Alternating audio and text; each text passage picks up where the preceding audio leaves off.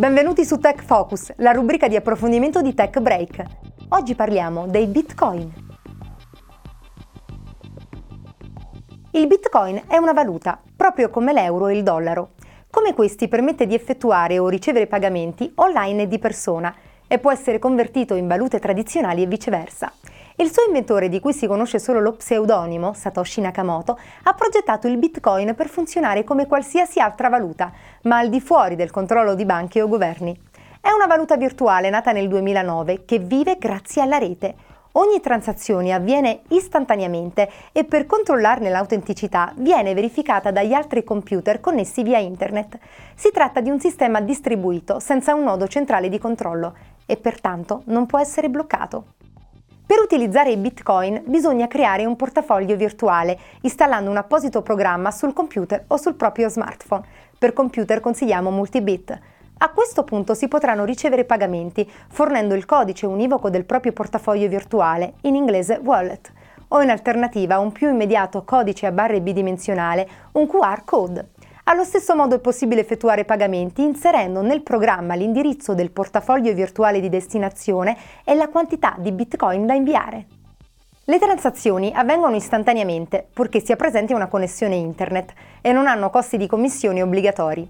Una volta confermate da un certo numero di altri computer presenti in rete, non sono più annullabili, a differenza dei pagamenti con carta di credito.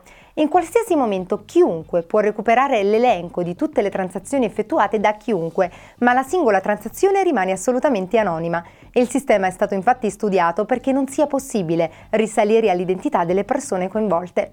Il portafoglio virtuale risiede sul proprio computer o smartphone ed è possibile crearne più di uno. Attenzione però a non cancellare il contenuto del dispositivo, perché in quel caso il contenuto del portafoglio viene perduto.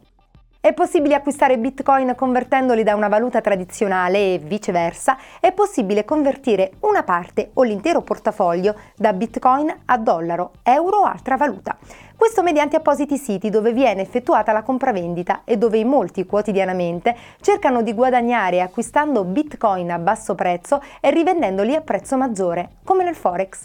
Al momento un bitcoin vale più di 400 euro, ma cambia vivacemente. Questo è il punto debole del sistema che per il resto è piuttosto sicuro. Trasferendo i propri bitcoin su un sito esterno che funziona come una banca si perde in parte l'anonimato e soprattutto ci si espone al rischio di furti perché un sito può essere attaccato da hacker. Nuovi bitcoin vengono introdotti nel sistema grazie ad utenti che, dotando i propri computer di dispositivi hardware in grado di svolgere velocemente calcoli crittografici, producono il lavoro necessario alla nascita dei bitcoin. Il sistema è stato pensato in modo da rendere possibile la creazione complessivamente di non più di 21 milioni di bitcoin e ora restano meno di 9 milioni e man mano che questi vengono creati, operazione detta mining, diventa sempre più difficile crearne di nuovi, con la necessità di utilizzare computer sempre più potenti, cosa ormai alla portata di pochi.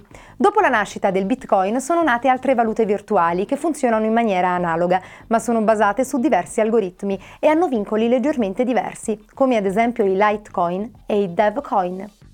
È tutto. Continuate a seguire gli approfondimenti di Tech Focus e le notizie di Tech Break. Un saluto da Chiara.